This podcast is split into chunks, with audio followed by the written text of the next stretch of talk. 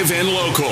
This is the game. 1037 Lafayette and 1041 Lake Charles, Southwest Louisiana's sports station. Open for the end zone.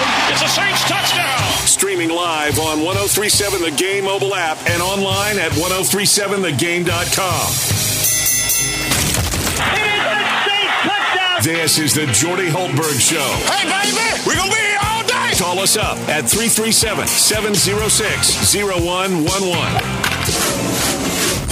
I like this kind of party. Now, here's your host, Jordy Hultberg. Good afternoon and welcome on a Tuesday, May 17th, the year 2022. Hope you're having a great day and uh, thanks for hopping on board with us today. Brought to you by ShopRite Tobacco Plus Discount outlets, uh, diversification, food service, gasoline, tobacco products, fast food, adult beverages. ShopRite Tobacco Plus locations stock a wide range of supplies, including toiletry items, auto supplies, and necessities for the home. ShopRite Tobacco Plus is in the business of getting the products out to you in the community in the most convenient way, but service is what brings our customers back. Did you know ShopRite Tobacco Plus is the largest independently owned convenience store in Louisiana, offering food, fuel, payday loans, home supplies, and convenience items to our customers? There are 62 stores in operation across Louisiana today with more than 1,000 employees. ShopRite, Tobacco Plus, Discount Outlets. My main man, James Mesh, producing inside the game studios, which are on the campus of Delta Media, which houses KLWB, which is 1037 Lafayette. We're also on in Lake Charles on 1041. We are the game. We are Southwest Louisiana Sports Station, and we are packed today as we always are. It's uh, now you can set your day your your party and your day set for September the 4th as LSU and Florida State will meet in the season opener for the Tigers inside Caesars Superdome and it's going to be a 6:30 p.m. kickoff. It'll be here on the game. It'll also be on ABC television. So 6:30 p.m. for that one. Bam. When we say bam, that means it's another bit of recruiting news. Class of 2022, four star center Sean Phillips of Glendale, Arizona, Dream City Christian, has announced his commitment to LSU. He's nicknamed Baby Shaq. Phillips was named the Grind Session Defensive Player of the Year for the 2021 22 season. He's all of seven feet. He's all of 260 pounds. He committed to LSU over Miami, Kansas State, and Georgetown. He's a, he was at one time a verbal commitment to North Carolina State. Quote, LSU just gave me that feeling. The coaching staff was cool. The people on campus were cool. It was just a vibe, and they made me believe in them to get me better every day. So the Tigers have also signed transfers Kendall Coleman from Northwestern State, Justice Hill, Trey Hannibal, KJ Williams from Murray State, Cam Hayes from North Carolina State, and Derek Fountain of Mississippi State. Their high school signees Terrell Ward from DeMatha, Jalen Reed from Southern Cal Academy, and Cornelius Williams from Combine Academy. You combine that with Adam Miller coming back, a couple of other Tigers, and a remarkable, remarkable job that Matt McMahon has done. Remarkable, remarkable. Um, LSU baseball back at the box today, and look, a lot of teams are canceling um, games. They they don't want to uh, hurt or damage their RPI with a loss. Texas A&M dropped a game against Incarnate Word. Ole Miss against Arkansas State. Uh, Texas State dropped its match against Houston Baptist, and on and on and on and on. Well, LSU will not drop their game against Northwestern State, 6:30 tonight. You can listen to it here on the game, 1037 Lafayette, 1041 Lake Charles. Um, the Tigers have dropped out of a lot of polls. Um, D1 out.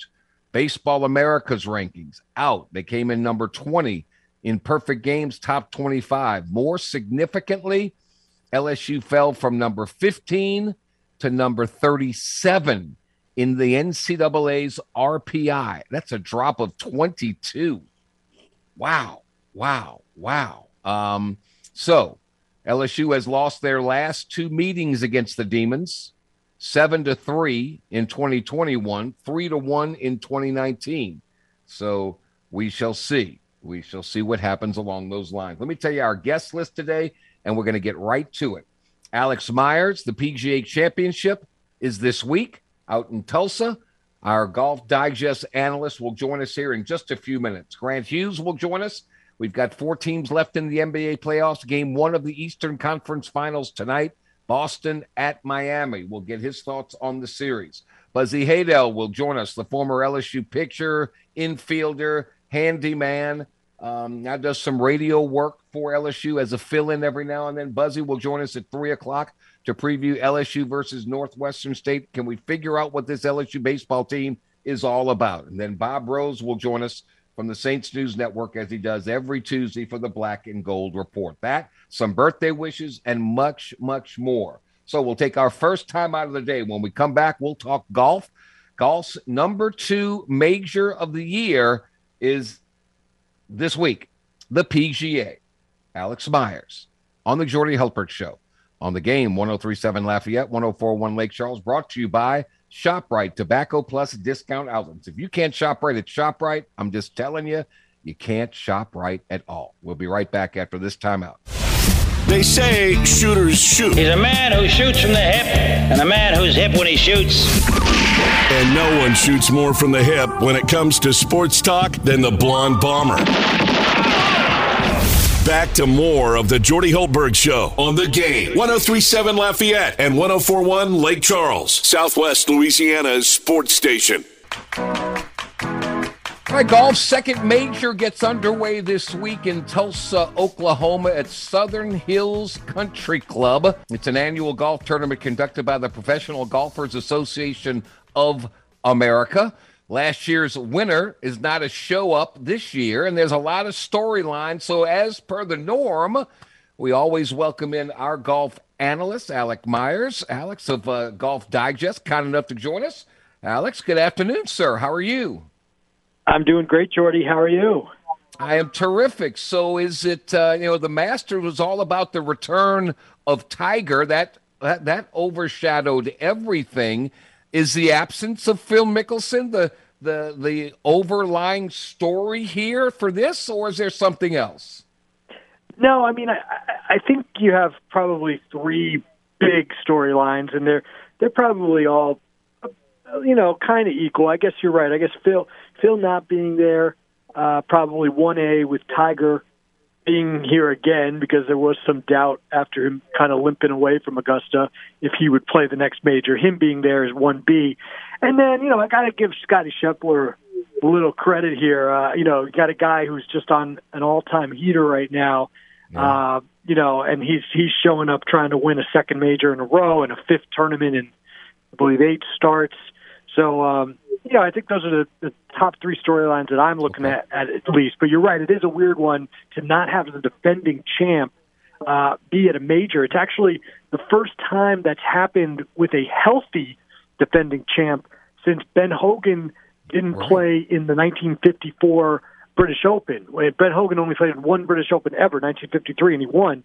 Never played in it again. So yeah. Since then, we've never had a guy who's healthy, a defending champ, not show up at a major, uh, and that's what Phil Mickelson's doing this year. So yeah, it's, it's kind of a weird thing that's overhanging uh, this tournament. You know, baseball has unspoken rules. Every sport has unspoken rules. Is he breaking the code? I mean, what what has happened to Phil Mickelson in the greatest moment of his career yeah. a year ago? And now it's like he's persona non grata. What to Sam Hill happened? I know it, it is crazy because you're right. A year ago, it really was the greatest moment of of his career, which is in, amazing to say uh, that you could have the greatest moment of your career when you're you're over 50. But that really is what he did. Um, he was at an all time peak in terms of popularity, um, in terms of national recognition. I mean, it was one of the not just the golf story of the year, but the you know sports story of the year. Really, him winning a major, um, kind of out of nowhere.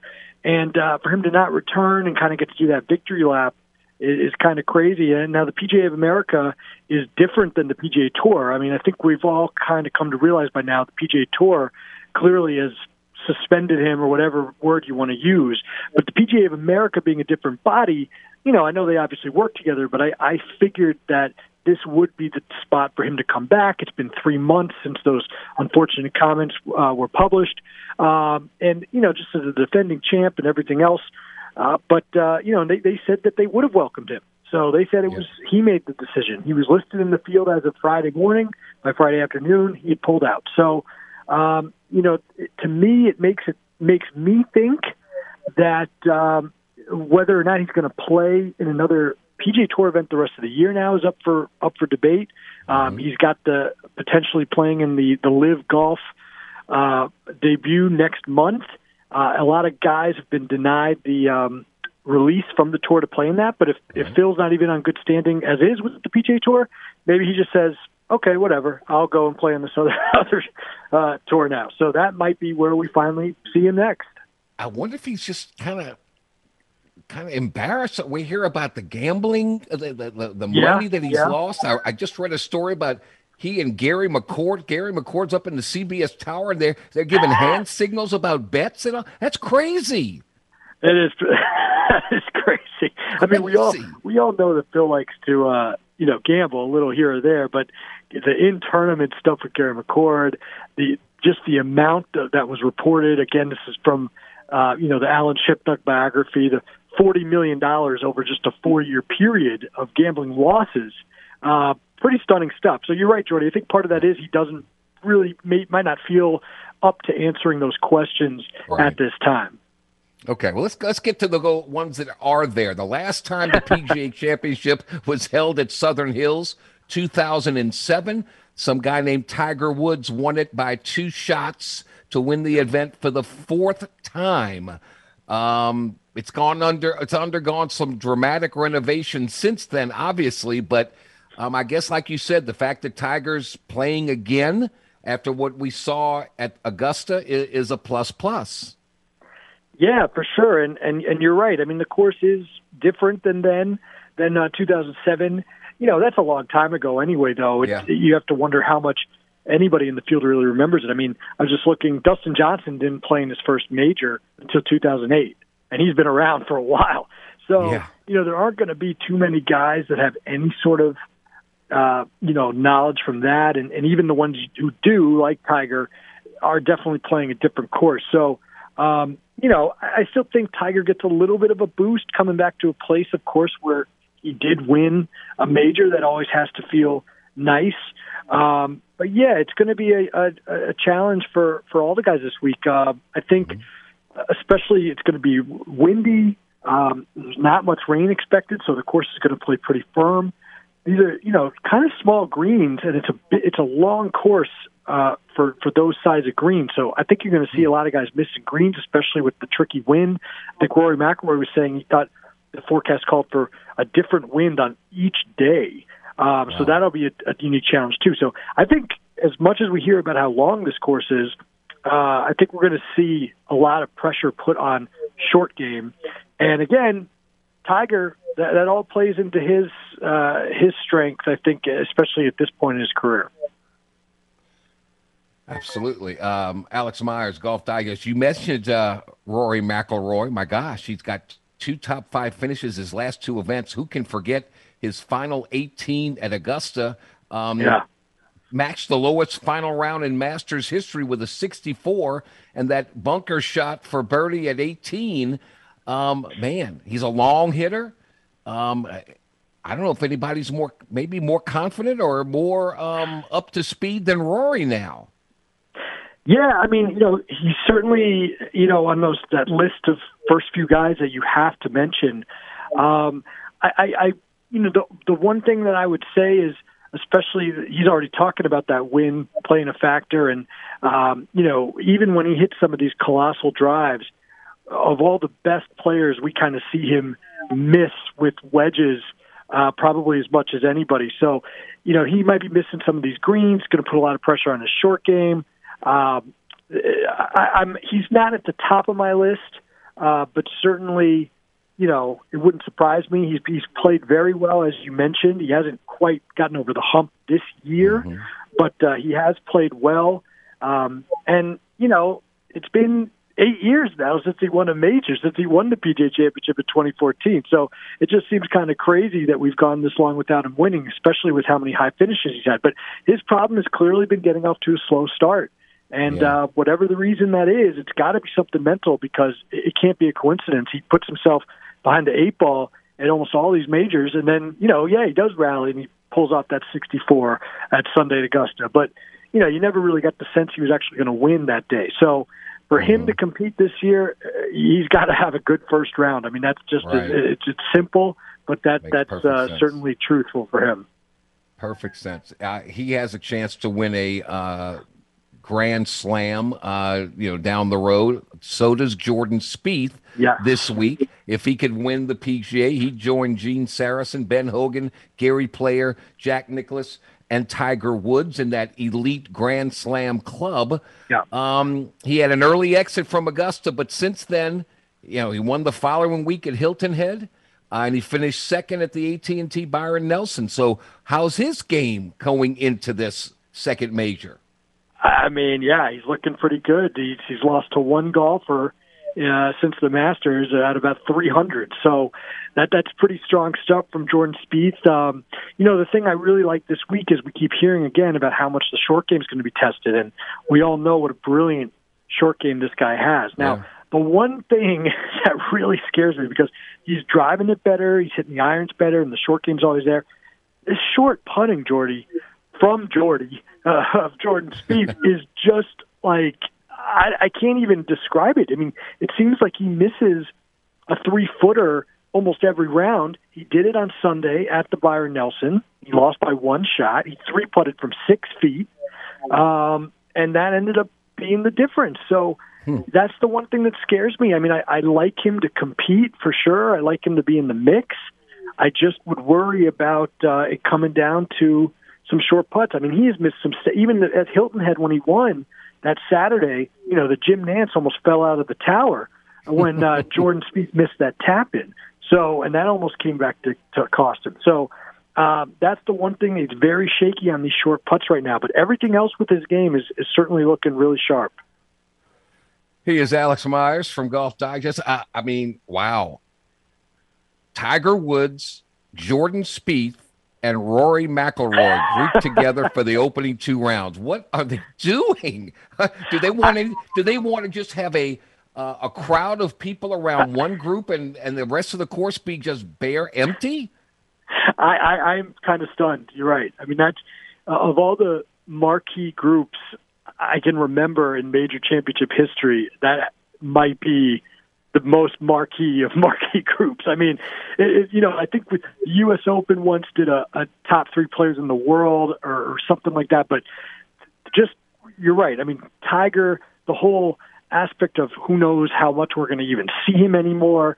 Um, Spieth, you can make a claim that other than Tiger, probably the most popular player mm-hmm. in the game, and then Rory right behind him. And, and certainly the most popular um, international player. Um, it's an incredible grouping of three guys. You're right. They usually try to break that up. Now they yes. always break up Tiger and Phil, and there's no Phil this year, so you don't have to worry right. with that. But yeah, you would have thought that they would have broke broken those guys up a little more. Uh, but uh, yeah, there's certainly going to be some traffic jams. If you're going to the course, uh, good luck seeing those guys. You're going to have to camp out on a hole like way ahead to uh, to get a glimpse of them, probably. Okay, you mentioned the wind, you mentioned the length of the course, you mentioned the small greens, you mentioned the emphasis on the short game, drive for show, chip and putt for dough. So give me give me some names that you feel. I'm not asking for the winner. I'm just saying sure, give me sure. give me a group of names of golfers that fit the category that can compete and compete well in this type of a tournament. Yeah, I mean, I'll again, I'll start at the top with with Scheffler for okay. sure, just because he is the top guy. I think he deserves to be the favorite. Um, you know, uh, Jordan Spieth, we've already mentioned. Certainly, I, I, I kind of like him um, as well. Um, you know, uh, again, hard to hard to overlook Jon Rahm with his short game. um, around these greens too. Um, and then you know, going further down, Tiger Woods. I mean, maybe in the mix here. Justin Thomas, his boy. You got to figure that uh, mm-hmm. Tiger's giving Justin some some tips about this place, maybe as well. He's coming off a nice uh, finish at the Byron Nelson. He's got a great short game, probably an underrated short game. Uh, he's certainly got the length as well, and he likes to hit it low, so the wind won't bug him as much. Um, those would probably be my top five of the more key guys. I, I usually love going with Collin Morikawa, but I wonder about the length here. Viktor mm-hmm. Hovland, I wonder about the, the chipping woes with him. Um, so I probably would lean with, with these other those other five guys that I mentioned right now. So you're not telling me there's like a, a great story like Rich Strike who comes out of nowhere um, to win uh, this thing? I mean, you know what? Uh, Cameron Smith has had a heck of a year. Yeah. Um, but Scotty Scheffler's just kind of buried him. But I mean, he's he's got good irons, right? He's, he's great short game, good, great short great game, short game. So yeah. maybe Cam no, Smith might be in the mix. No, I, I, I, you're right. I think I think we overlooked him at Augusta, and I think people are probably overlooking him now too. I'm seeing him, you know, down the board somewhere in like the 28 to 30 to one range. That definitely seems a little crazy given how well he's played this year. Um, I guess the one thing that people would maybe worry about with him this week is the length. Just, uh, but but again, if it doesn't rain, you know mm-hmm. that that yardage won't be as crazy. If you're if you're hitting fairways, you're going to get some good rollout. So, um, you know, a guy like Cam Smith, not that he's short, but he could keep up with the with the you know the Rorys of the world if, if the fairways are firm. So, um, yeah, you know, he's been overlooked. I think you're right. If he you know, obviously, if he wins the Masters, we're talking about him a lot differently, having won the Players in the Masters and that 34 underperformance at, at Kapalua. So he's he's he's been great. You know, another really interesting guy this week, Jordy, is um is Brooks Koepka because okay, we've seen the PGA go to to uh, you know to a former U.S. Open venues more of late. And two times they've done that recently were at Bethpage and at Bellerive, and he won both those PGAs. So he, you know, he hmm. has the two PGAs, the two U.S. Opens. It almost is like he has four U.S. Opens. He he likes these big courses that play tougher.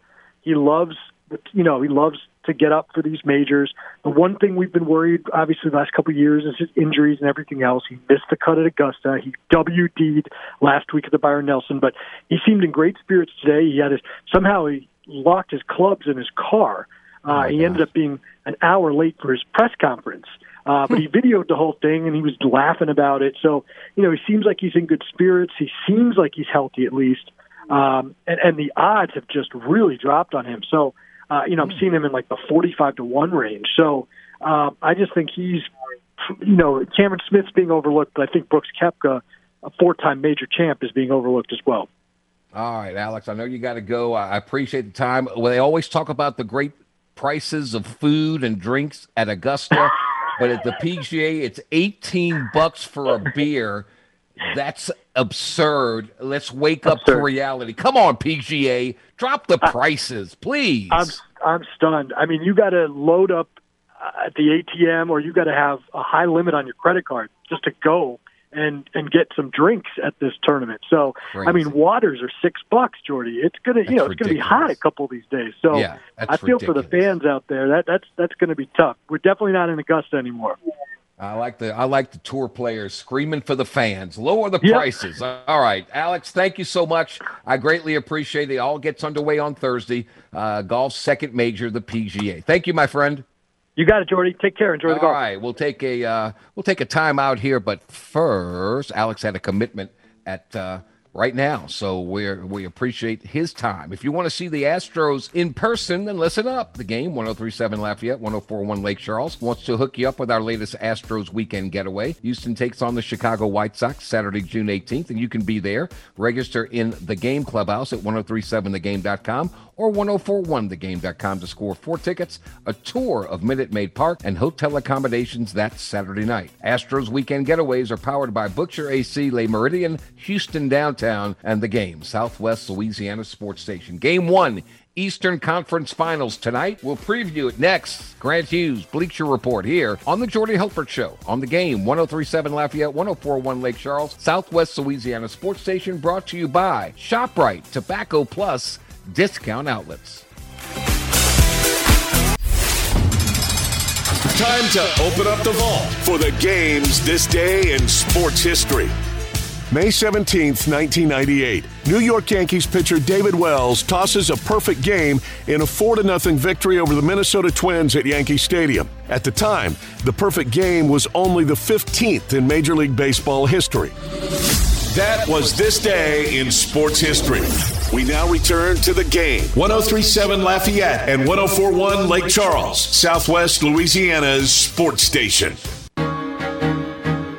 Welcome back to the Jordy Hultberg Show, brought to you by ShopRite Tobacco Plus Discount Outlets. We're down to the final four of the NBA. The Eastern Conference Finals gets underway tonight. Boston at Miami. The Western Conference Finals begins tomorrow with um, Golden State and Dallas entertaining in San Francisco for game number one. Grant Hughes is our NBA analyst and expert and just a good guy with Bleacher Report. And he's kind enough to join us uh, on a very, very, very busy day. Grant, what's happening, buddy? We did, did were these the four teams that you thought who who is the biggest surprise of these final four teams to you? Well, it's hard to choose between the Bucks not being there and the Suns not being there. I think that was that was my preseason finals pick. I think if I remember correctly. Um, I think the bigger surprise is probably Phoenix not being there, just because I mean they won 64 games during the year. They were the best team in the league, basically, you know, wire to wire, um, and then just got absolutely boat raced in that game seven. Which I still, I hope you don't ask me to explain what happened in that one because I have no idea.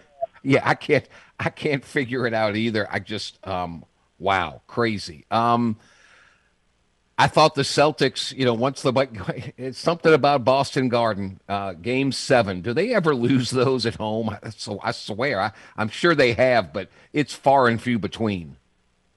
Yeah, I mean, I, I I don't want to make excuses for the Bucks, but you know they didn't have Khris Middleton, right? I think right. we talked maybe the day after Middleton hurt that knee a couple rounds ago, and I think I think I said then, well, the Bucks can't win it now um, if if he's not back, and Hmm. Look, you know, Giannis, I think, clearly established himself as the best player in the world, or reestablished, or confirmed, or whatever you want to say. Right. But but that man, they missed Middleton, and and yeah. that Celtics defense is about as good as I've ever seen, at least in you know recent memory. They just they just make it impossible to score. So the Celtics earned it, um, but but I do think the Bucks with Middleton.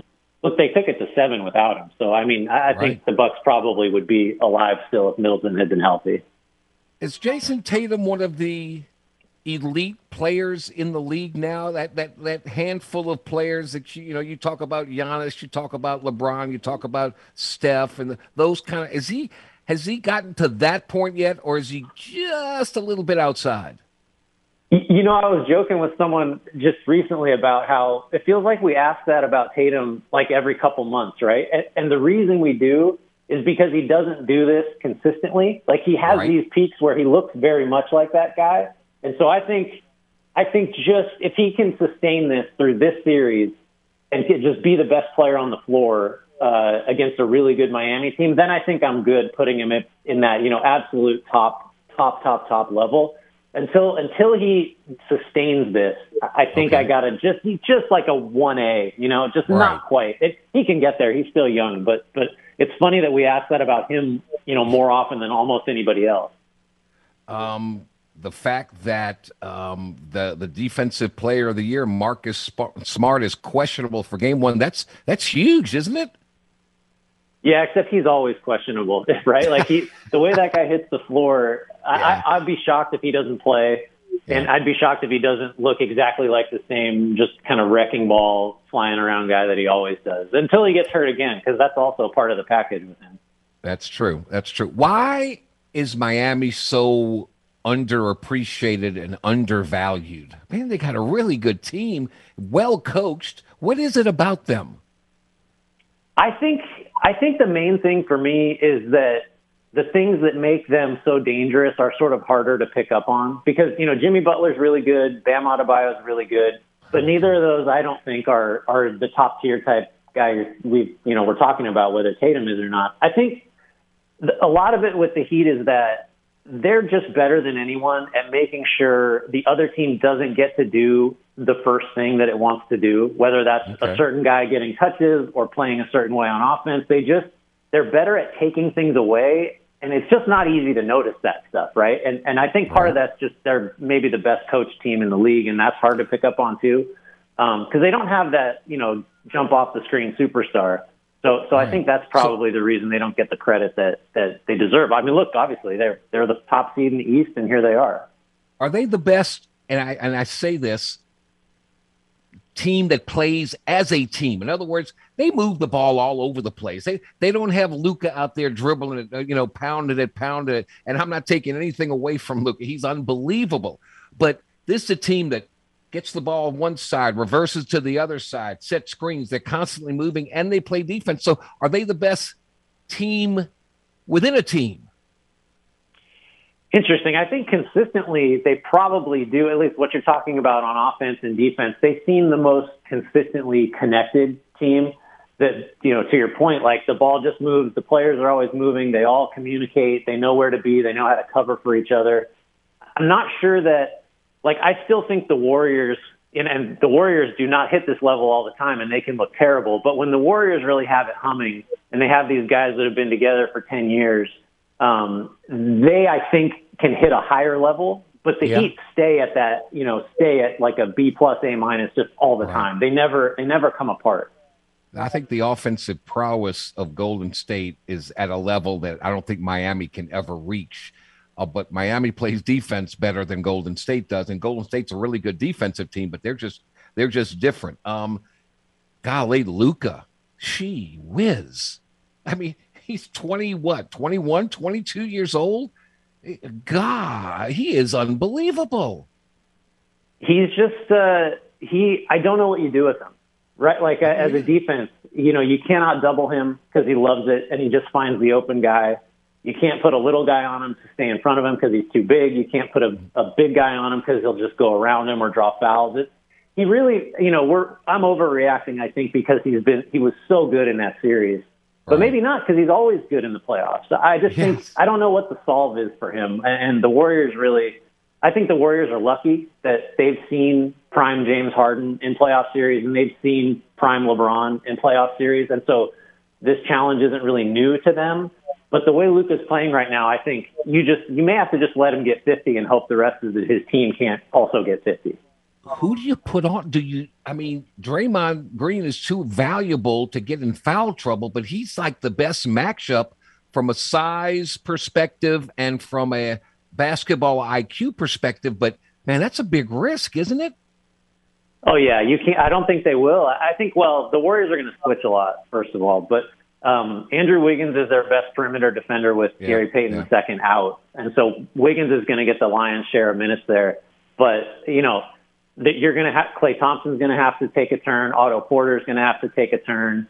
Um, Draymond will get switched up there sometimes. It, it'll have to be committee, but but Wiggins will get the primary assignment, I think.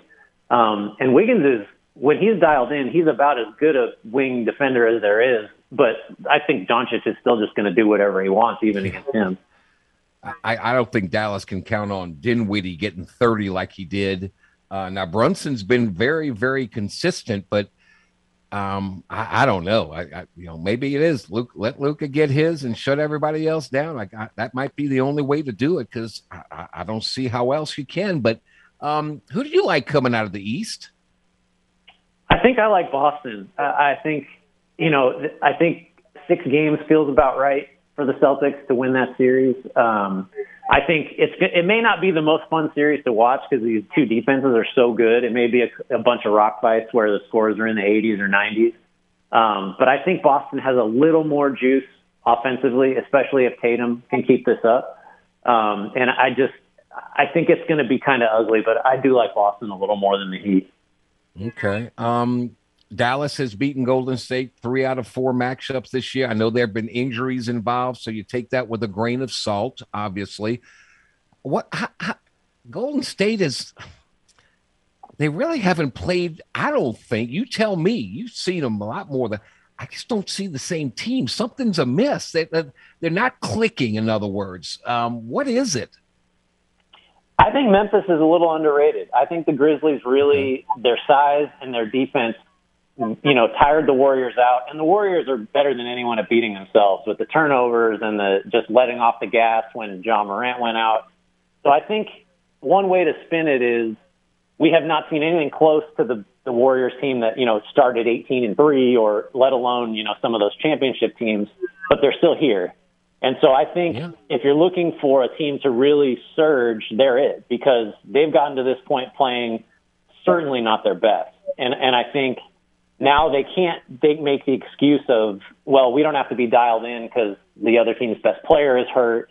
They they mm-hmm. know Doncic is as good as it gets right now, and so I think I think there's a scenario where the Warriors really we see the best version of them in this series uh, that we've seen so far. I, I do think that there's going to be a, a Steph Curry explosion game because we haven't had one of those yet, right, and it's just right. he's too good for that to remain the case for this entire postseason.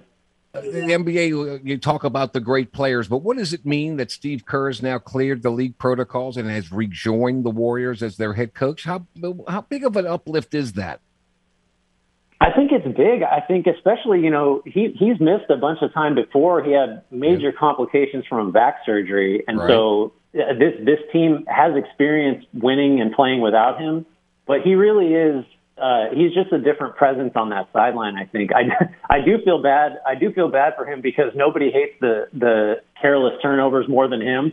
And so right. he had to watch those games from home and couldn't do anything about it when they were just kicking the ball all around the gym against that. Memphis. So so I think he'll hopefully shore up some of that. But I just emotionally, I think they really are going to be glad to have him back.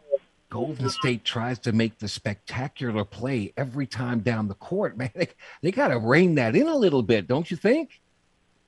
I mean, we've been saying it for seven, eight years, right? I think it's just baked in. It's just you can't. You, you got to try to manage it, but there's just no way that they're ever going to be a careful offensive team. I, I don't think that just it would have happened by now, right? These guys are all veterans right. now, and, and it's not young. It's just it's just baked into how they play. You got to take some of that with you know to get some of the highs. I think offensively, yeah. but I agree. Some of these are just it's just inexcusable throwing the ball away. Crazy, crazy. If you had to um handicap the four teams and just take away conferences, who would you list as the favorite? Who would be second, third, and fourth? I think I probably put Boston first, um, right. mainly because that defense is going to travel no matter right. what, and so all right. they got to do is figure out how to score enough. After that, I think Golden State's two for a very different reason, just because their highs are higher than anybody else's. You just don't know if they're going to get there. And then I think I probably go Miami and then Dallas, but you could those last two. I'm not sure. I think Golden State and Boston just feel like uh, the the safest at the top two for me. I got you. Um, got the draft lottery tonight. We'll find out where things are going. Pelican fans are hoping against hope uh, that they get into the top four. There's a chance, percentage wise. More likely they'll be the eighth or ninth pick, uh, which is still um, laughing at the Lakers and what what happened to them. And speaking of the Lakers, who's who's the right head coach for that job? Uh, 2001 Phil Jackson probably. like, I keep hearing I Mark Jackson. Everybody's screaming market, about. I don't want that job. You're set up to fail. Um, yeah. it, it, they don't have enough talent. They, they're not flexible. LeBron's a year older. Anthony Davis is always hurt, and the expectations are really high. So, I think the coach they get is going to be a coach that is maybe not another team's first choice like Mark Jackson or, or you know a, a guy getting a second shot like Kenny Atkinson, who's a great who's a great coach. He's an assistant for the Warriors now, but yeah, I just uh, that's not a glam. That's not a good job. That's not a good spot to be no. right now. I, I don't think. No, and I don't know what you do. They have no money. They have no draft picks. They've got ta- they've got players, but I mean, does anybody want Russell Westbrook? I mean, do you trade well, Anthony Davis? I mean, I, heaven forbid, do you even contemplate? I don't know if you can even do it. Trading LeBron? Well, I think, you know, of those options, I, I don't know how they possibly trade Westbrook. I do think the most right. is it, I don't have any inside information on this, but right. to me, the, the most likely way this changes is LeBron kind of surveys the landscape and says, "I can't win here. Um, right. You guys got to, I got to go." And, and and that's the way it gets done. Because then when he says that, you know, you gotta you gotta move him. Um, but yeah, I, I just uh, there are there are no outs. The, the second they traded all those rotation guys for Westbrook, um, they just boxed themselves in, and now you know, you, like you said, I don't know, I don't know what you do. I don't, you can't. There's no easy fix, that's for sure. Where would be a good place for LeBron to go? I mean, that, he's not going to any team. Um, what, where where would be a good spot for him? Well, the thing with him is he'll fit anywhere, right? I mean, if if you need him to score, he'll score. If you need him to pass, he'll pass. I don't know about the defense anymore. I think he'd he'd have to go to a winner. I think you'd, I would look at Miami again, or really like any high. The Clippers would make way more sense than than the Lakers do because they're going to have Kawhi and Paul George back next year. Wow, could you imagine that? I mean, that'd be the way to stick it to the Lakers if if he's frustrated with how this this roster has been put together. Even though I guess reports suggest that he's kind of partly to blame for the whole Westbrook thing, but yeah, I don't know. I I think he's they're, they're all just stuck. I just keep coming back to that thing. Uh, this, this year is going to be rough. I think it's way more likely that the Lakers miss the playoffs again than they make any kind of playoff run. Like there's just there's no reason to believe they're going to be better. A lot of excitement in New Orleans. There's a lot of excitement about this team. Of course, it's all predicated upon staying healthy, but I thought Willie Green did a hell of a job. Um, and that team got better and better and better. And uh, you know, I've been I've been against David Griffin forever, but he got C.J. McCollum, and that certainly certainly helps. And their draft was beyond expectations with Herb Jones and Trey Murphy got, got better, and and of course Jose Alvarado picked him up off the street. My gosh, so uh, they're doing something right. Yeah, I mean, suddenly, you know, all the aspects of the of how you develop talent just kind of worked. I mean, it's amazing to me that you you mentioned the three guys, you know, Jones, Murphy, and Alvarado to, to have all three of those guys playing significant roles yes. in a playoff series, I mean, that's incredible. That's that's yeah. how that's how you really build a winner. Because you know, to some extent, the easy part is saying like, well, Brandon Ingram's really good, so we've got him, and Zion is obviously the first pick, and C.J. McCollum is a is a great back. You know, those guys are obvious, but getting the the sort of the sneakier you know support guys that can right. sometimes be the most difficult thing. And I don't know how it happened, what they changed in their approach or their scouting or what, but um, three home runs really right there, just kind of yeah. picked out of nowhere. Well, we'll see what the future holds after tonight. We'll find out all about that. But Grant has got uh, Boston coming out of the East, Golden State coming out of the West. That'd be a great final, and uh, it'd be a lot of fun to watch. We'll see, but I'll be I'll be glued to I'll, I'll be glued to this throwback series starting tonight um, I think I think Miami's got a chance. I, I just something about them. Uh, we shall see. We shall see. But thank you as always, man. It's always fun talking with you. I greatly, greatly appreciate it. Yes, sir. Thank you. All right, that is uh, Grant Hughes of Bleacher Report. All right, the game 1037 Lafayette, 1041 Lake Charles wants to upgrade your experience for Downtown Rising with the ultimate Downtown Rising VIP experience. You can score a pair of VIP passes plus a chance to meet the Cold War kids. Simply register in the Game Rewards Club at 1037thegame.com or 1041thegame.com to win VIP passes for Downtown Rising on Saturday, June 4th. The ultimate Downtown Rising VIP experience is presented by Social Entertainment, Raider Solutions, Louisiana Raging Cajuns, and the game. Southwest Louisiana's sports station. We're back to wrap up our number one. This is the Jordy Hultberg Show on the game, brought to you by ShopRite Tobacco Plus Discount Outlets. Jordy Hultberg was draining three pointers with ease way before Steph Curry came on the scene or was even born. Now back to the Jordy Hultberg Show on the game. 1037 Lafayette and 1041 Lake Charles, Southwest Louisiana's sports station. All right, to recap the big news LSU basketball, Sean Baby Shaq Phillips Jr., seven foot, about 260, 265, according to Coach McMahon. Quote Sean is a physical, tough, competitive addition to our front court. He's a shot blocking rim protector. I love that. And an active rebounder on the defensive end of the court. With his size and mobility, he is a strong finisher around the rim. You can't coach bigs You can't coach size. It is what it is. So, Baby Shaq, boy, does he have some shoes to fill? I don't know if he wants to be called Baby Shaq around here, but hopefully he can play a little bit like Shaq, and then the Tigers have something big time. All right, coming up, hour number two, preview LSU Northwestern State in baseball. Bob Rose of the Saints News Network will join us to talk all about the Saints and everything to get you up to speed there. We are presented by ShopRite Tobacco Plus discount outlets. If you can't shop right at ShopRite, you just can't shop right at all. Hour number two of the Jordy Hultberg Show, straight ahead on the game 1037 Lafayette, 1041 Lake Charles. We are Southwest Louisiana Sports Station. Live and local. This is the game. 1037 Lafayette and 1041 Lake Charles, Southwest Louisiana's sports station. Open for the end zone. It's a Saints touchdown. Streaming live on 1037 The Game mobile app and online at 1037thegame.com. This is the Jordy Hultberg Show. Hey, baby, we're going to be here all day. Call us up at 337 706 0111. I like this kind of party.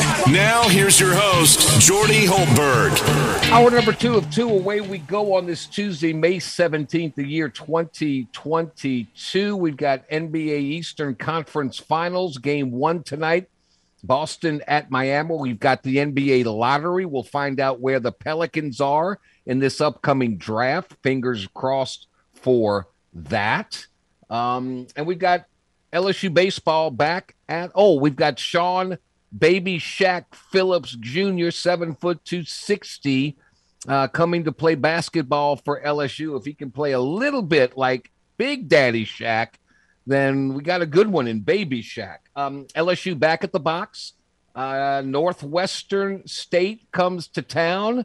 Um, they've won the last two meetings against LSU, and then LSU will hit the road and head to Nashville for the regular season finale at Vanderbilt. So this could be, in all likelihood, the uh, home finale at Alex Box Stadium, Skip Bertman Field. Uh, and joining us is um, a guy that hit the last home run at the old box. And uh, he did a little bit of everything and now does a good job of radio, all that fun stuff.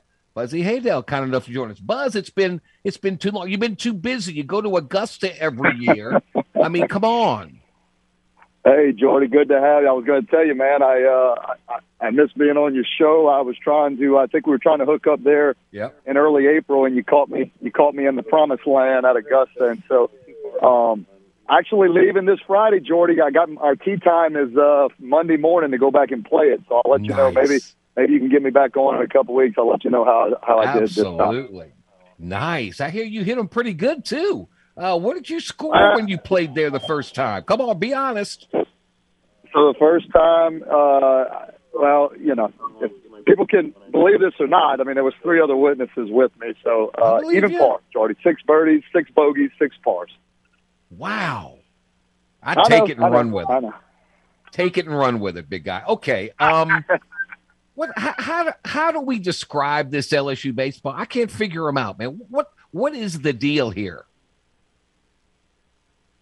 Well, it's you know, it just goes to show you that the game, um, you know, you got to be good at a lot of parts of the game. You, you, could argue that starting pitching is Yeah. probably the most important, if you know, or one of the most important things of uh, in the game of baseball. And uh, I remember we, you know, when I first got to LSU, it was actually Smoke Laval was the one who, you know, you, the order of importance, right, of things you want to do well, and dominant pitching was number one, and and that's just something that LSU doesn't have right now. And um, they're they're a good they're a good baseball team. They're when you don't have really good starting pitching, you can't be a great baseball team. And and they're electric. I mean, look on offense.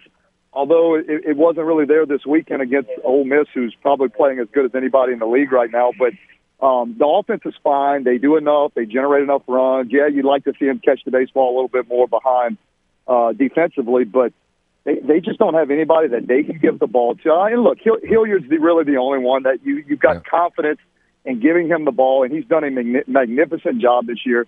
But the truth of the matter is, you know, to, to ask him to be the uh, the the the Friday night guy, if you will, or the or, or the leadoff guy on a uh, Yeah. on a on a weekend rotation. Uh, Uh-uh. that's asking a lot. I mean, he's, he's Yep. done everything we've at, you know you you want him to do, but he's he's just not that prototypical uh, SEC Friday night starting pitcher. And um, so you really don't have a guy you can give the ball to and, and have a lot of confidence that he's going to go deep in the game and keep it, you know, keep keep the opposing team to a run or two. You just don't have that right now, and it just makes it very, very difficult Yeah. to win baseball games. And so I, I, I like look, the team has talent. I like them. I think they could make some noise uh, late in the season in, in the NCAA tournament. But um, you know, to, to hold the big trophy at the end of the season, I, you just it'd be hard to envision that right now with the lack of starting pitching. I understand completely. I've never seen a baseball staff like you mentioned, one guy, and you know that's asking an awful lot. But after that, and now you're getting ready to play an SEC tournament where hopefully you play game after game. My God, I don't know what they're going to do. I have no Well, idea what the. Yeah, I, I tell you, Jordy. You know, and Jay Johnson. It's not like this was, not like this was something that, that's a surprise. I mean, he said before the season he was going to use a bunch of guys to try to get Yeah. 27 out. And Yeah. and you know that sounds great at the beginning of the season, but the truth of the matter is, when you use, I mean, you're looking at these box scores. They're throwing five, six, seven guys a, a, a game right now. I mean, just about every game. It looks like when, when you do that, you just everybody has to have their A game. You know, if one or two pitchers comes out and is, it doesn't have uh, doesn't have the the stuff that day, then that's that can cost you the game. It just becomes very difficult uh, when you, you gotta you know you, you gotta count on so many guys guys excuse me in one particular game. But um, look, you know, stranger things have happened, and it's LSU, and Yeah. but you said it best. I mean, you know, if, if you hadn't seen LSU this year, you may want to you may want to go out to the box tonight against Northwestern State because you know unless they go to uh, Nashville this weekend and do something crazy, which I think they'd have to sweep. Yeah. Um, you know, possibly two out of three with, with you know that gets them to 16 wins. I think it needs to be more like 17 wins in the league uh, to host, and especially the way Texas A&M has, has come along, and um, heck, Auburn Auburn has made a little run here too. So you know they're not going to give five, six regional sites to the SEC. It's only going to be Right. you know right. four, you know, poss- possibly. So um, they, they've really got to they, they they've really got to do do something strong here to uh, to host the region. It's going to be going to be very difficult.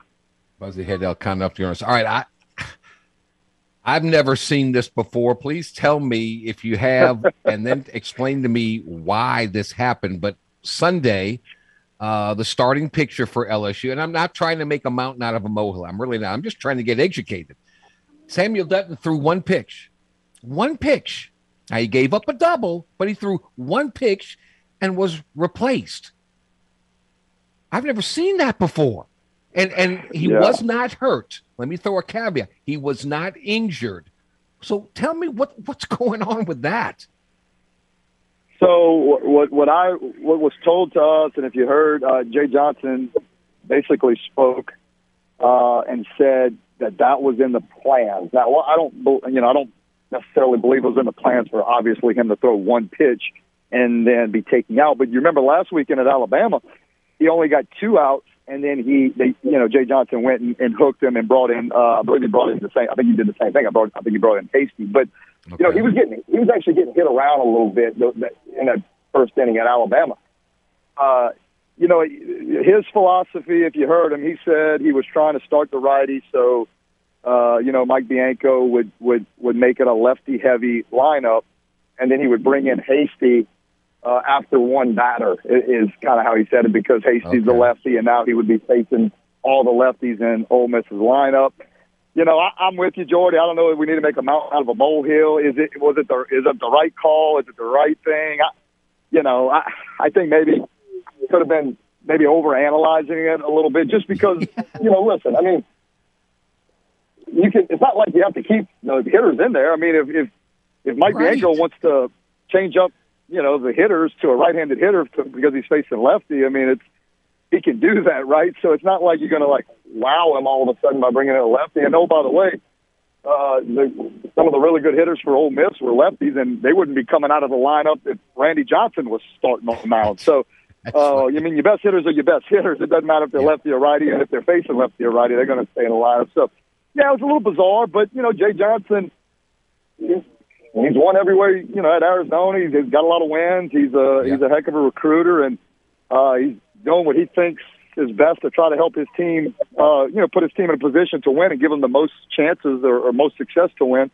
And so, uh, yeah, I, I think it was probably in hindsight, he probably would say, "Well, that you know, it didn't really pan out like I thought it may." Yeah. But yeah, uh, okay, yeah, I, I'm with you though, Jordy. I, it was a little bizarro to me, and that I've been, uh, you know, obviously been playing baseball for a long time, little right. league, uh, high school, college. I've called a bunch of games now up to this point. Watched a bunch of Major League Baseball in my, you know, 35 years of living. I've never seen a pitcher, a starting pitcher. Let me say that a starting exactly. pitcher I've never seen taken out after one pitch. So. Exactly. That would like Dale what, Brown telling me, Jordan, you're going to have. You know, if yeah, it, right. Be di- exactly. Be di- different if Dale, it was an injury or something. But yeah, no, I've never seen it. That'd be like Dale Brown telling me, Jordy, you got, you're going to take one shot, and as soon as you take it, you're coming out. well, I'd have been out in five you, seconds. I was taking the thing, if you make shot it, it right away. It, it anyway, doesn't, it um, doesn't matter. You're out. explain as a former LSU player um, what it's like to have to play in-state schools like LSU's about to play Northwestern State. What's that like? Because LSU recruits nationally. A lot of these in-state schools recruit in-state, and it means a lot to them. Yeah, it does mean a lot. You know, look, a lot of these kids when they're playing for Northwestern State, and look, I was a guy who got recruited by uh, Louisiana schools too, and I know I know dang good and well if I would have gone to a, a a UL Lafayette or you know Louisiana Tech or ULM or I mean you know and and not had the opportunity to to uh, cleat it up every day in Alex Box Stadium, you know that's a big thing to come down to Baton Rouge and play in such a great stadium that uh, most Louisiana kids have been to and uh, you know, it means something when you when you you see the national championships and you know the great players that have come through LSU. So when, when yeah, when they have a chance to come into Alex Box Stadium, um, Skip Bertman Field, it's it, it's a special time for them. I got I got to believe that they're, you know, you, certainly they're wanting to win every game they play. Every competitor sure. and every guy that that that suits it up wants to do that. But yeah, it's a little something different when everybody, you know, you say what you want. Maybe there's a. Uh, a few outliers out there that you could ask, and they would say that, that they don't want to, would have never wanted to play for LSU. But I bet the vast majority of Louisiana players want to put on the purple and gold. And so when they have a chance to come to Baton Rouge, they're, they're looking to, to, to show out and, and, and press everybody. And yeah, put that W on on uh, on their resume and have something yeah. to talk about for years to come. And um, it does become difficult. And uh, but but if you're LSU, you know, you, you look. I mean, you, you, you can't think of it as any other way than just another ball game. And right. in LSU's case, I mean, they they they're on a little bit of a skid right now. It's a tough weekend. Uh, not going to make or break the season if they lose it, but you, you you'd like them to win it with with going into uh, Nashville and trying to uh, accomplish a big feat there. It'd be you certainly wouldn't be in a good mindset uh, losing this game and and you know having a four game skid when you're trying to uh, when you're trying to host a regional and, and and having to win some games, big games up in Nashville. Yeah, LSU's RPI went from 15 to 37 in a blink of an eye, and that's not uh, that's not good. So we'll we'll see what happens. Let me one more question. I'll let you get out of here, and I greatly appreciate it as you get ready to head to Augusta uh, to play on a Monday. Not bad, not a bad gig, if I may say so. Could you have been that guy that played every position? You know, at, at some point in time in your career, like I know that. Um, uh, Bianco, uh, all he needs to do is pitch an inning. That's not going to happen, probably. But right. could you have been that guy? Because you were versatile. Could you have played every position? Yes, I do. Yes, I think so. And I and the the the look, it's one thing.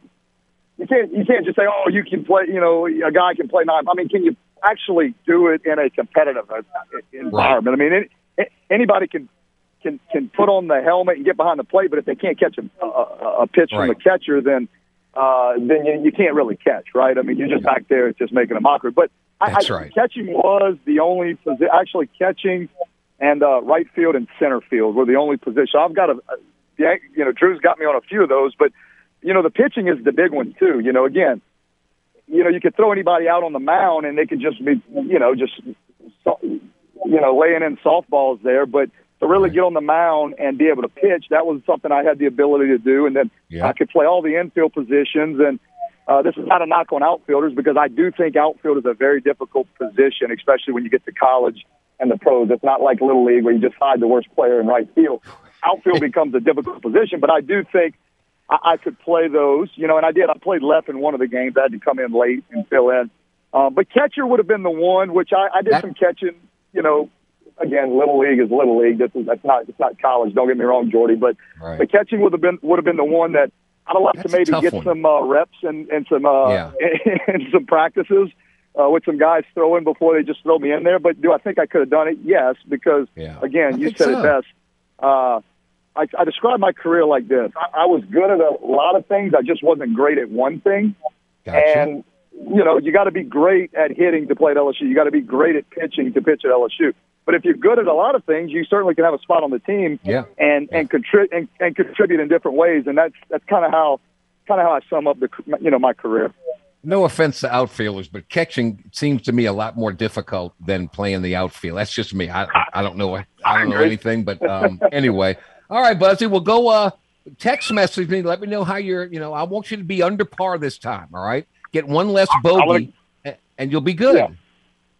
I'll give it everything I got. Something tells me I'm not going to even come close to what I did last year.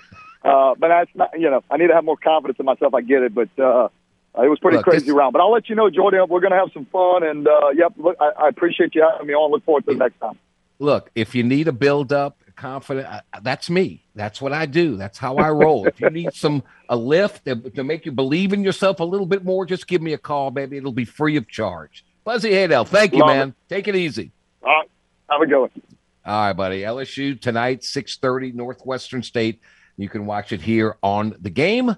1037 Lafayette, 1041 Lake Charles. Speaking of that, um, we want to hook you up some tickets to a special sneak peek of Top Gun Maverick. That's right. You can see it before anyone else by simply texting Top Gun to 68683. That's Top Gun to 68683 to score a pair of tickets for a special sneak peek May 26th at the Celebrity Theater in Broussard. It's the Top Gun sneak peek preview brought to you by Big Boy Toys and the Game, Southwest Louisiana's sports station. Is Drew Brees coming back to play? Do the Saints have maybe the best collection of wide receivers? Is Sean Payton going to be good as an analyst? We'll discuss those topics and much, much more as we have the Black and Gold Report with Bob Rose coming up next here on the Jordy Hultberg Show on the game 1037 Lafayette and 1041 Lake Charles. It's time for Jordy to march into some New Orleans Saints talk with Saints News Network's Bob Rose. Here is the Black and Gold Report with Bob Rose here on the game 1037 Lafayette and 1041 Lake Charles, Southwest Louisiana's sports station. Oh, Robert, how are you, sir? Good afternoon, buddy. What's happening? Jordy, I'm terrific. I hope you and your family are doing well. Thank you. Uh, Thank you. Happy, happy Tuesday to you and to all you listeners out there. All right. Well, let, us get right to it. Um, man, signing Jarvis Landry, Tyrann Mathieu makes me want to play again. Wow. I may come back and play football again. Wow. And social media goes nuts. What was your initial reaction to the Drew Brees very unusual and very infrequent use of Twitter? Hey, Jordy, the, my first reaction and my reaction since then has been laughter.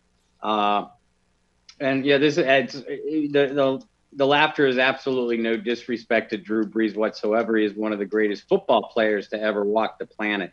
Mm-hmm. But I don't think he is serious. Uh, I didn't initially either. Uh, I, I, think he was just poking a little bit of fun at the media, uh, particularly the national media, uh, and you know specifically probably the Saints fan base. Again, no disrespect to them. Uh, I just think that that was Drew being a little bit playful. Uh, and listening to both Mickey Loomis and Dennis Allen since, I got that you know, the impression that they feel the same way. Yeah, if he hadn't put pickleball pro and senior PGA tour, something like that, then I'd have gone, wait a minute. When, as soon as I saw that, I went, okay, come on, come on, come on. Do you think he would have it in him at his age to come back and play one more year, just hypothetically? No, I don't. Uh, and it hurts to say that. Uh, I think Drew Brees was done in 2020. Uh, I think he was done, you know, physically done before the season started. Mm-hmm. Uh, I think he knew he was physically done. Also, uh, you could tell in his uh, in his subtle adjustments by the way he threw the ball, just by the way uh, his body language, and by the way he carried himself. you know, I just think that he knew he was physically done. and, and up here mentally, it affects you too. And I, I, realized that the Saints reportedly reached out to him after Jameis Winston went down last year, right. and that was a good idea. Uh, you know, uh, you know, just to reach out uh, because you know Brees is will always be as sharp as any player mentally that's ever played the game. Uh, you know, so I think maybe for a short period of time, provided that Drew keeps himself into shape, uh, you know, he could probably step onto the field and still do it pretty well uh, for a game or two but for a, a prolonged period, no. And you know, I, I, I, think he was playing on fumes through the entire 2020 season. Uh, you know, and most observers realized that, and I think he he knew it too as a as a uh, player. Okay, Bob Rose, Saints News Network. Another who is no longer with the Saints, and that's Sean Payton. Apparently, he's found his home away from home. He's going to join um, Fox as an analyst. Wasn't easy for Drew Brees doing the TV gig. It's not. And I'm curious to see how Sean Payton's going to. That studio role is difficult. You don't have much time to get your point across. And there's other people that want to get their point across as well. Um, and who knows how long this is going to be for with Sean Payton, right? Uh, yeah, you're absolutely right. I mean, first, let's address the last thing you just said. I think coaching is still in uh, in Sean's blood. And I, for one, expect him to be back on the sidelines uh, you know, within a year or two. Uh, I think I believe he's just taking this year uh, or however long off just to kind of recharge, you know, mentally sure. and emotionally. Mm-hmm. Uh, but yeah, you're right. And you know, Drew Brees found out himself. Uh, you know, whether you're in the booth uh, or in, in the studio as an analyst, it's not as easy as it looks, folks. Uh, you know, Jordy Hultberg is a consummate professional, but he'll tell you that. Uh, I'm still learning the game. I think Sean Payton is going to be fantastic in an analyst role, though. He is just, he has got such a huge personality, a great sense of humor. Uh, you know, he is not afraid to shoot from the hip or fire something off of the cuff. Uh, I always wondered, and again, I this segment I make it I make myself sound like I'm being so disrespectful to Drew Brees, and I don't mean to be. I didn't think that Drew was a fit for you know, the, the booth or even a studio role. He is very dry, straight laced. Uh, again, as knowledgeable as they come. But if I have my choice between you know, listening to Sean Payton or Drew Brees uh, analyzing a football yeah. game, yeah. I would take Sean Payton in a heartbeat. I think the man is going to be absolutely entertaining. Okay. Um, Bob Rose, Saints News Network. All right. Um, you went from wow, wide receiver position is really a position of need. How would you rank now the trio of Michael Thomas? We still don't know how his health is. Um, Jarvis Landry's proven himself throughout the course of his career, and Chris Olave. How how are, is that trio ranked to you, and how do the Saints best utilize them? Because as we have said before, it seems to me what Thomas does is very similar to what Landry does. Yeah, you're right. Uh, and you know, Thomas at 100% is you know, heads and shoulders above what Jar- Jarvis Landry is. Uh, but they are similar players. Uh, you know, Olave, I believe, is a fantastic route runner, but he certainly has the speed to take the top off of defense. Uh, yeah, then you sprinkle in uh, uh, Deonte Harty, who uh, really exhibited himself well last year as a complementary piece, uh, and even Marquez Callaway. So on paper, this has the potential to be the best wide receiver group that the Saints have ever had. I am not about to say that it is yet because they mm-hmm. haven't done it. Uh, you know, and I could name two or three you know previous receiving cores uh, in New Orleans history, franchise history that are better because they did do it. Uh, yeah, but if Michael Thomas is healthy, uh, and if Chris Olave is not a draft bust, you know, again, we're talking about a rookie who's never you know seen NFL action yet. If those two things come to fruition, I think that Jameis Winston in this offense is going to have a fantastic season.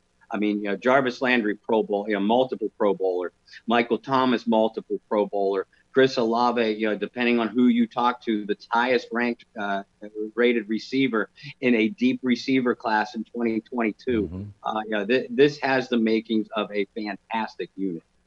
Are the Saints in the background going, okay, um, Jarva, I mean, uh, Jameis, um, we've done our part. Now the ball's in your court and we're going to see what you can do with all the weapons that we have provided for you. Is that is that a safe assessment? Yes, sir. One hundred percent true. Uh, you know, we, you and I talked about you know prior to the draft. Hey, we would find out how much faith the Saints truly had in Jameis Winston uh, based off whether they take a quarterback or not. Flat out, we found the answer to that. Uh, yeah, and yeah, they they responded by you know, doing exactly what you said. Jameis, here's your offensive lineman to replace Terron Armstead. Jameis, here's Jarvis Landry, a proven Pro Bowl wide receiver. Jameis, here's Chris Olave, one of the top rated receivers in this class. You do it now, or you're never going to do it. I think right. it's very, very black and white right now. I'm with you. Um, okay, Bob Rose, Saints News Network. Let's take a time out here. When we come back, we're talking about all the positives and all that, and that's great. But underneath the surface, there's got to be a couple of weaknesses here and there, and we'll delve into that plus other topics around the league as um, that quarterback in Cleveland's meeting with the league. I wonder how that's going, and uh, and much much more on the Black and Gold report here on the Jordy Hultberg Show on the game 103.7 Lafayette, 104.1 Lake Charles with Southwest Louisiana Sports Station. We'll be right back after that. The Jordy Hultberg Show prides itself on settling for nothing less than the best. You're simply the best. This thing has a variety of nauseating aspects to it. Jordy has the best takes, the best guests, and let's be honest, the best nickname. The Blonde Bomber is cool as hell. I agree. All right, let's play ball. Back to only the best on the game. 1037 Lafayette and 1041 Lake Charles, Southwest Louisiana's sports station. We continue the black and gold report with our good friend Bob Rose of the Saints News Network. Uh, Bob, before we get into some areas of concern on the Saints team, um, Mickey Loomis um, came out and readily admitted that uh, he saw a different level of emotion when Jarvis Landry and Tyrann Matthews signed with the New Orleans Saints. You know, I, I like it when guys, uh, athletes want to be at a certain place where it really means a lot to them. And now you've got a leader on the offensive side, you've got a leader on the defensive side. Man, I like the locker room of the Saints now, even more so. Yeah, I do too. Uh, and it's obvious that yeah, coming home uh, meant a lot to Jarvis Landry and Tyrann Mathieu. Uh, and you, you hit the you hit the leadership uh, you know, uh, factor right on the head. This offseason, the Saints lost Marcus Williams, Malcolm Jenkins, and Terron Armstead, all three highly respected locker room presences. Uh, you know, now it's not like Honey Badger and you know Jarvis is going to come in and say, you know, this is my team, guys. Uh, but I just believe that right. their mentality, uh, you know, their experience uh, is just going to mesh so well, uh, you know, with the Cam Jordans and Michael Thomases and other leadership that's in that locker room. Uh, you know, so yeah, I, I really love the chemistry that these guys are going to blend in with the entire franchise. You know what all LSU fans are saying? Sean Payton didn't want LSU players. It's kind of ironic he leaves and now all of a sudden you get two LSU players on the team. Do you think there's any validity to that in any way, shape, or form? How, I would I mean, love to say no, but you look at what they've done, and it's it's hard to disagree. I know. Uh, yeah, now for you LSU fans, yeah, they they still let yeah they're still uh, letting Kwon Alexander walk around the streets as a free man. They got to bring that LSU Tiger back in the building. Uh, but yeah, but yeah, you know, Sean Payton's avoidance of LSU players over the years uh, has been notorious. Uh, and then Dennis Allen's in the building for five minutes, and he's you know, inks two uh, LSU stars, and boom like that. I'm just saying, uh, where there's smoke, maybe there's fire. We'll see. All right, um, let's start on the defensive side. Um, boy, they they've done some work. Um, they made some moves in the secondary. They, you know, all, so when you look at the defense, it's got to be the strength of the club. But what do you see underneath the layer, the surface, that might be of concern to you? Well, the first potential issue is you know something that you and I have spoke about many times. Uh, you know, depth at linebacker. You know, Demario Davis and you know Pete Alexander or Pete Werner, excuse me. Uh, you know, make a fantastic pair. Uh, but there's little proven depth behind them. Now, I'm a big fan of you know rookie fifth round pick D'Marco Jackson but he needs to do it 1st mm-hmm. uh, you know, Kaden Elliss is a is a run guy, you know, run stopper, early down guy. Uh, I don't see a whole lot of uh, uh quality coverage linebackers outside of Demario uh, and Warner. should something happen to them. Uh, and really, only ha- running two quality linebackers limits what you can do defensively a little bit anyway. Uh, you know, but that segues right into you. You mentioned the secondary. On paper, I believe that Tyrann Mathieu and Marcus Maye are an athletic upgrade over Marcus Williams and Malcolm Agreed. Jenkins. Agree. But they have to do it. Uh, you know, um, uh, Jen- Jenkins in particular has been a cover fairly weak in coverage throughout his career and a downright liability in man coverage the last couple years.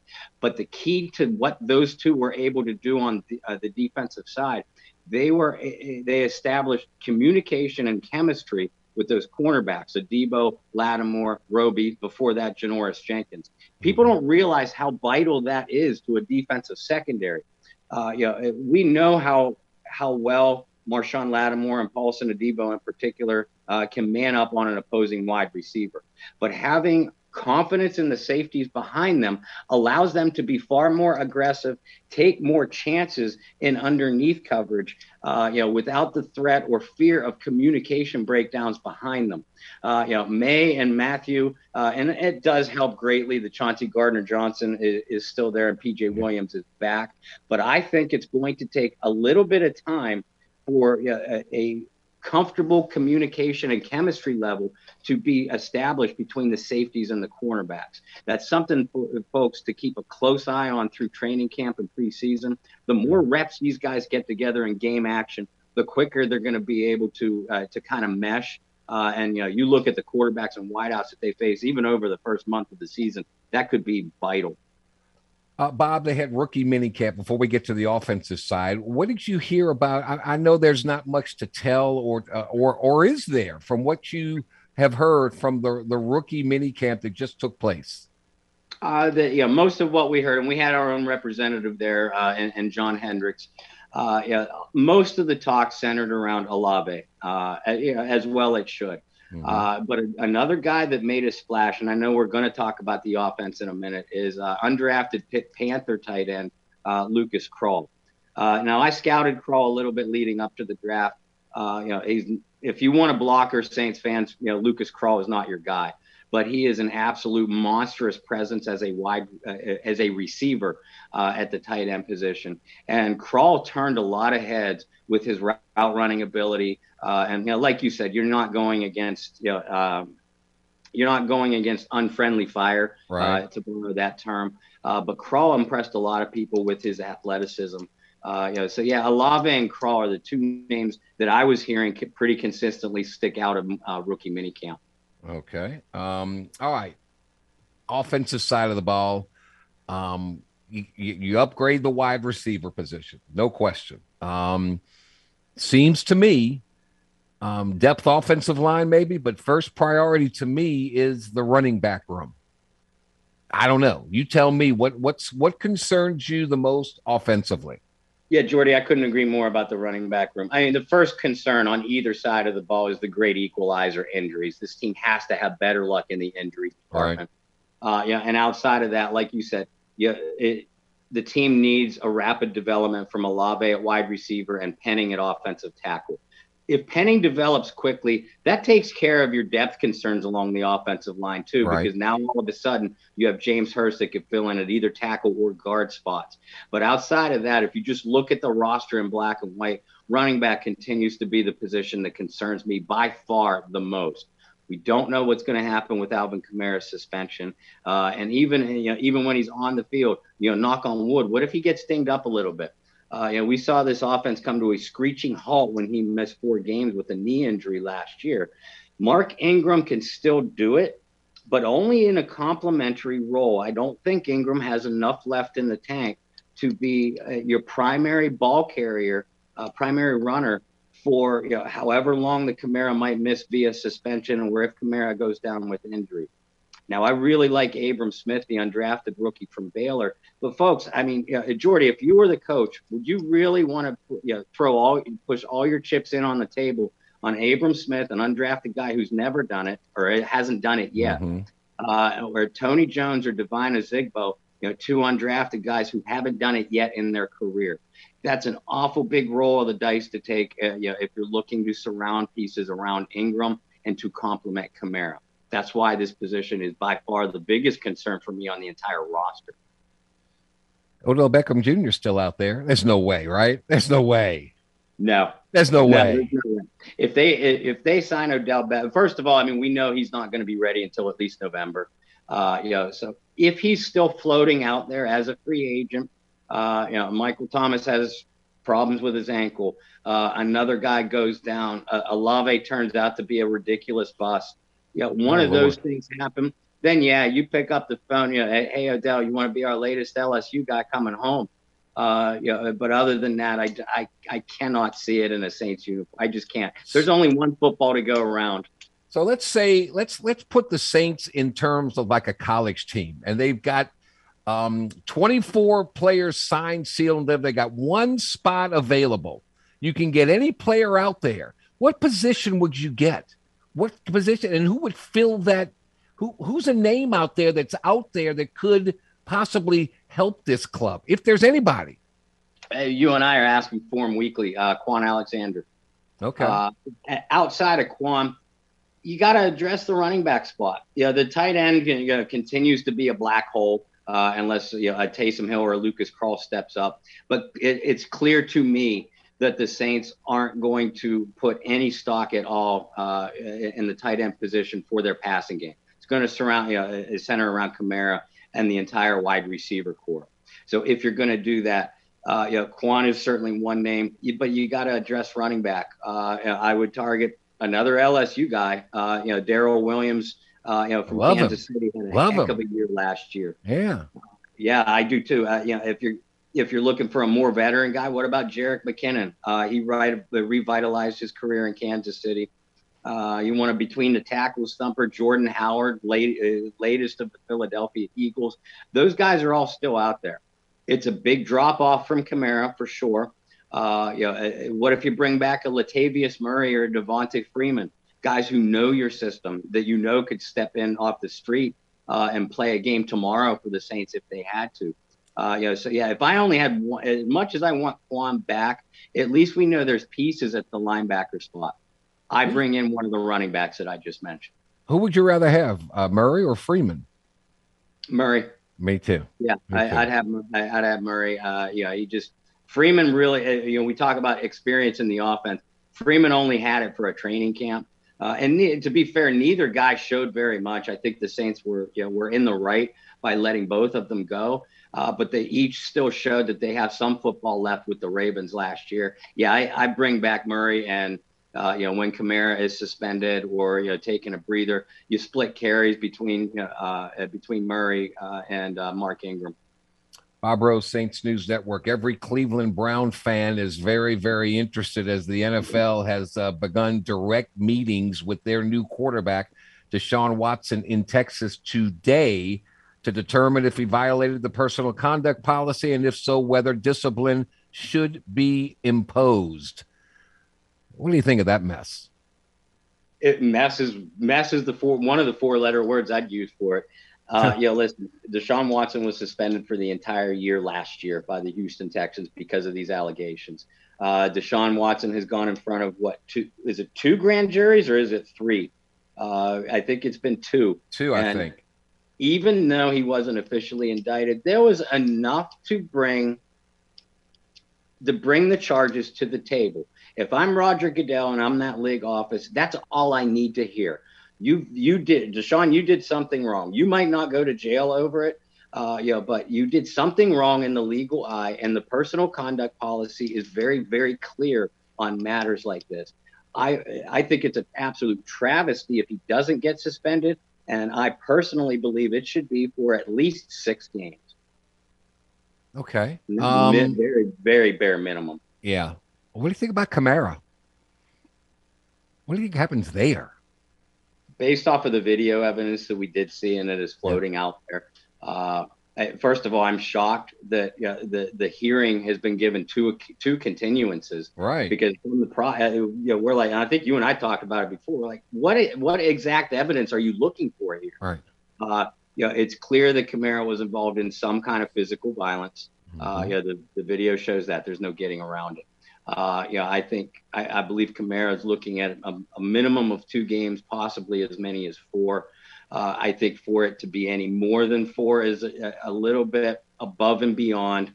Uh, you know, based off of the uh, based off of the evidence we know, it's a little bit above and beyond because the young man has never done anything else, uh, you know, uh, you know, either you know, legally or mm-hmm. immorally that we are aware of. So unless there's something else underlying, uh, yeah, I think it's I think it's unavoidable that Kamara faces suspension.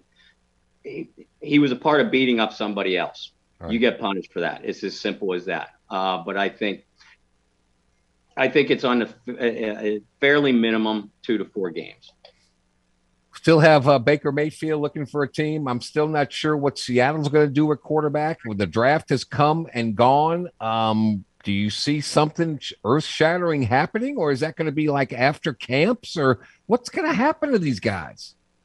I think in Baker's case, it would probably be after camp. Uh, you know, maybe one of those uh, you know trades that we always see happen a day or two before the regular season opener. Uh, and you know, Seattle is really the only team that pops up on the list as far as uh, you know, looking at the roster of every single team. Uh, you know, Seattle looks to be the only fit for Baker Mayfield. Potentially Carolina, but I can't see that happening.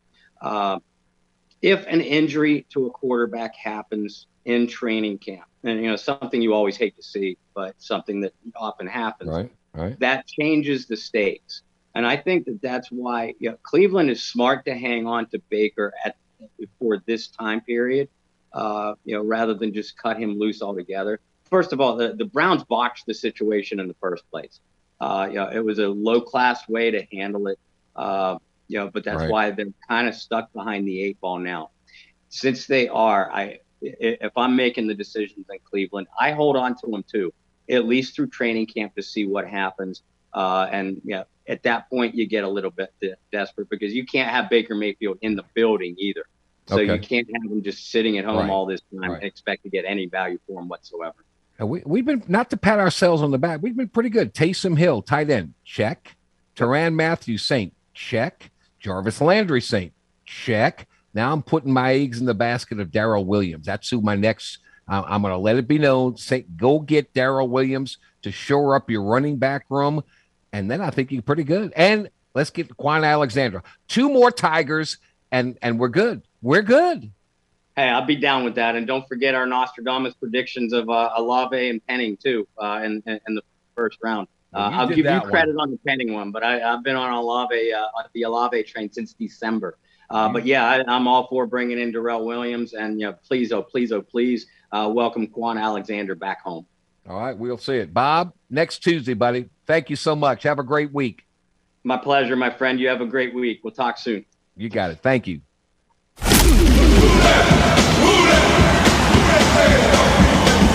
Next week to the Jordy Hultberg Show for the Black and Gold Report with Bob Rose here on the game. 1037 Lafayette and 1041 Lake Charles, Southwest Louisiana's sports station.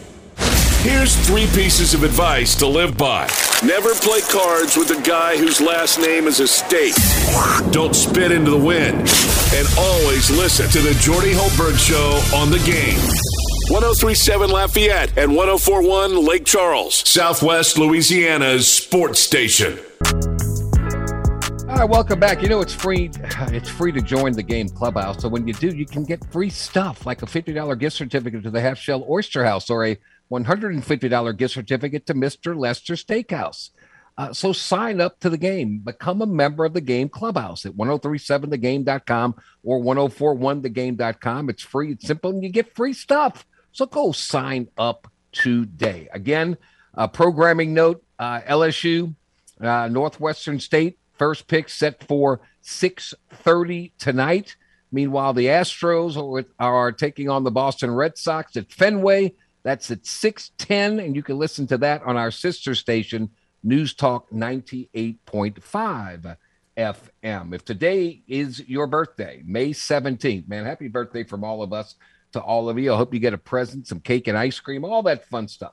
You share your birthday with um, 37 year old Matt Ryan, not a Falcon anymore. Hard to fathom that. And one of my all time favorites, um, No Mas, right? 66 years young, Sugar Ray Leonard.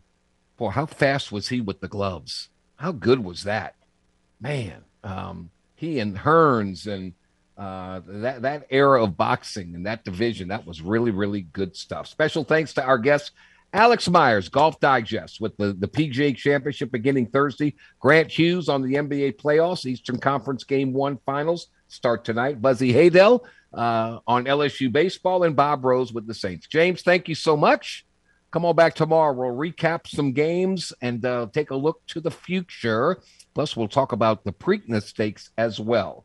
Uh, so thanks to all of you for listening in. Thanks to our partners that make it possible each and every day. Come on back tomorrow, same time, 2 to 4. Same great station, 1037 The Game, uh, Lafayette, and 1041 Lake Charles. Until then, I'm Jordy Hultberg. Stay thirsty, my friends. Do everything you can to stay healthy. Be kind, and let's be happy. So long, everybody.